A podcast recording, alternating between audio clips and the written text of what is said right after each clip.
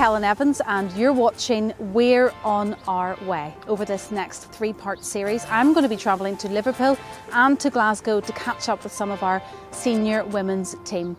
But where else could we start except Belfast? You're obviously such a close knit group of girls. Have you all mm-hmm. got a WhatsApp group? Yeah, Who's the joker in the WhatsApp group? 100% Demi. You can never take her serious. And is it quite an active group? Are you all Um, well, no, it's kind of your selected few that like to have a laugh, yeah? um, aka Do Demi. you, do you mute the group or is it always going? to be fair, my phone's always on Do Not Disturb, so they don't get a reply out of me. Lauren, you're from Coleraine. Who did you grow up with? Who was in the family home? Um, so s- I have one brother. One brother. Um, and then my mum. And are they football into football? Uh, my brother would be um, very interested in football. He supports Man United and Coleraine, and that's kind of, I think, how I got um, into football Yeah. from such a young age. I think kind of wherever my brother wanted to go, So I wanted to go with him. He was older, So he had to take you everywhere with him. yeah, which probably um, That's what happened with me. he didn't like as as an older brother. Oh, your wee sister has to come with you, but it was just football, and that's all I wanted to do. Did you play any other sports though? No, well, I did the of class in school. Um, I actually done like I suppose athletics. Yeah. Because you see me as quite fast, so I did the hundred meters, two hundred meters, What's, things like what's that. your PB? Huh? Do you remember oh, your no, definitely not. That's a long time ago. We should talk about Connect Four though. yeah, no, I don't even know Laura, if we should. you are a Connect Four champion of primary five. That's right. Was this a skill competition? yeah, it was. Um, it was always like a thing when you got to P5 to connect four, a and Connect- yeah, What I won primary that. skill did you go to? um, Irish Society.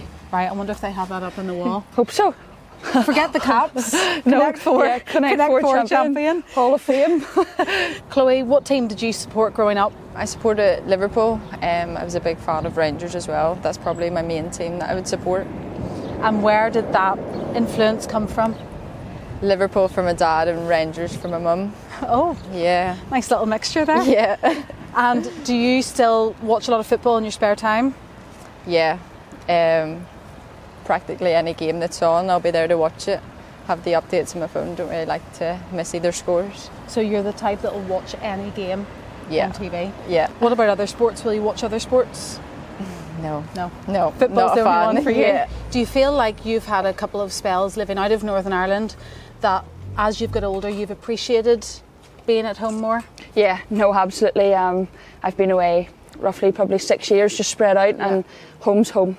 Yeah. Um, you, you don't really, as you say, appreciate it until you go away and then come back. And since I've come back, I've, I've really loved being home. Yeah. And I know that your family business is, some people might find it quite an unusual one, uh, but it's a funeral directors, and Yeah. that's where you have you been working there Yes, for the last few years? um, for the last year, um, I started working there, and you know, it's it's something that I kind of take um, great pride in. Yeah. You know, you're you're helping people in, in their time of need, and my brother and I are the seventh generation, so it's been going for for a long time. But it's something that I know it's quite bizarrely to say, but that I enjoy doing, and I think just from growing up from a young age that it becomes you know that kind of second nature. So yeah.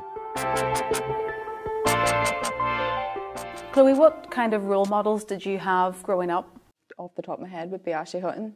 I remember watching her when I was a little kid in the stands, um, and now I'm playing alongside her. Did you go to Northern Ireland games when I you did. were younger? Yeah, when I was younger, about around 14 and stuff, you know, I was obviously playing underage, but I was always looked up to them and always hope one day I get to be on the same pitch. How amazing, though, that you girls will be role models for so many little children in Northern Ireland, girls and boys alike. How proud are you of that? Yeah, very proud. Um, I never thought that the women's game would be where it is now. Um, especially three years ago, we would never have thought this is where we would be. Um, but it's amazing, you know, there's so many young girls that come to our match, and maybe someday they could be on the pitch with the likes of myself when I'm older. We have mentioned Connect Four. Um, I just want to ask about the girls. Do you all play board games together? Is there any sort of activities you do together when you know you're in a hotel for long periods of time? I suppose a lot of us drink coffee, so we like to have our coffee, Coffee time. breaks. Um, but we actually do have a pool table Right. um, when we're on the home camp, so that's something that we always look forward um, to doing. A lot of us are very competitive, myself being included. So um, my brother's involved um, with pool. That's what he started to do after he played football, and um, I suppose it kind of carried on from him as well. And we done it, I suppose, in our spare time. But um, he played um, in the Coleraine leagues and then obviously for Northern Ireland as well. So. Um, I like to kind of take after him, and when we're on camp, it's really competitive. And and are you champion on camp? Yeah, I'm going to say yeah, yeah. and you do play a little bit of table tennis too. Yes, Who's no, we do. champion on that? Um, I'm going to say Joely Andrews, definitely. She's like a wee whippet. Yeah. You and Lauren actually went to the same primary school. Yeah. There must have been something good in the water up there. Yeah, there must. Um, Produced all these footballers. we only found out that a month ago that we went to the same school, which I mean I don't know how we let that No. slip. but yeah, we we went to Dara Society in Coleraine. Did you always want to be a footballer? Did you think that was a realistic expectation for you as a child? Yeah, you know, I went to school with my football shoes on every day. From the moment I opened my eyes, I was always out in the street playing. I think that's probably where I got the most of my ability was on the streets and like playing with the boys. Lauren, I know Kenny comes up with some nicknames for some of the players. Run us through some of those and then tell us about yours. Rebecca McKenna, she got Reba. Um, Danielle Maxwell gets Maxi. Um, there's already a few, you know, obviously there. Like Nadine Caldwell gets Dino. Rachel Furness is obviously Fernie, but um, myself, I get called Waiter. And that was purely from Kenny. That He was came up with that, yeah. Yep. So um, going back uh, when my granda was chairman of Coleraine, um, Kenny was actually the manager. So um, he called my grandfather waiter, and then I think that just stuck. So the very first camp that I was in with Kenny, um, he said, um, "I'm going to call you waiter," and I, I said, "Do you know why?" And I was like, "Nope." And he says, "That's why I used to call your your granda." You've obviously played football all around the world. You've played Champions League football, you've played international football for a long time. How much do you think that's going to benefit you going into a tournament like this? No, very much so. Um, I've played, you know, in the Champions League with Glentoran and Glasgow City, and then obviously been around the international setup. And you know, that's you want to be playing on the biggest stage because that's that's where your preparation comes in. Because once we come to the Euros, you know, in the summer, it's it's the biggest stage to play in, and, and we want to be as prepared as possible. There has been a training camp going on, and you're now basically full time professionals right up until the Euros. How much will that help all of the girls who have not maybe had that experience that you have playing across the water? Yeah, no, I think it's been really beneficial so far. Um, I think actually we'd spoke about it maybe the first after the first four weeks, you know, and how people's bodies were adapting. You know, that hadn't obviously maybe mm-hmm. played, you know, the full time football, and how people were adapting to, you know, the everyday. I suppose the nutrition, even the gym, on the pitch, off the pitch. Everybody was starting to, I suppose, realise what it was like to train full time, and maybe didn't realise. Everyone, you know, is starting to. I suppose know what way each player clicks and, and not just on the pitch, off the pitch as, you know, as a player and as a person and, and we're all so very close. What do you think Kenny has changed within the group in terms of football? I know people talk about the footballing style has changed dramatically, but from your perspective, what way do you see it?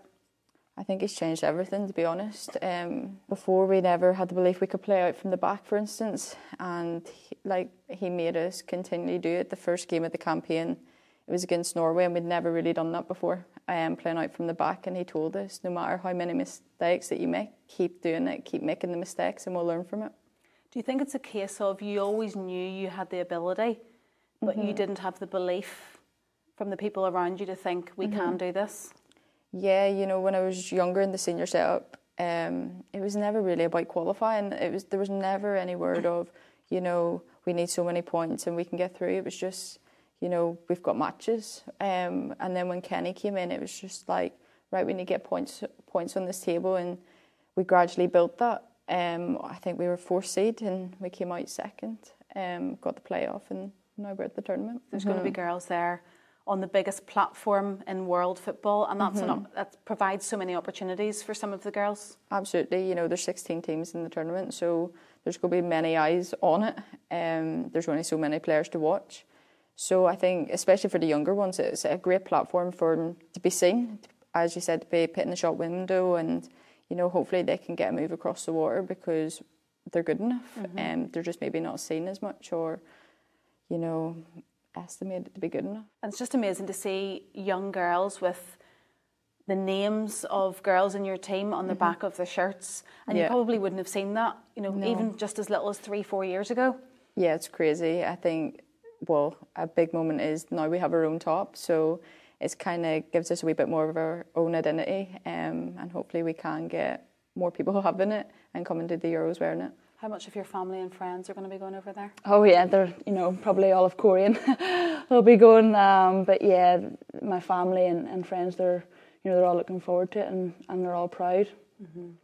It's quite a hard question to answer, but how do you think you're going to feel during the build up and making the first steps out on the pitch? A lot of the girls we've we're still talking about it how it hasn't even you know sunk in yet that yeah. we're actually um, going to the Euros, but I think that'll you know happen when we get there. But you know I think every day you know we we talk about it because um, it's something that you know again it's it's never happened before and, and we're all just so excited.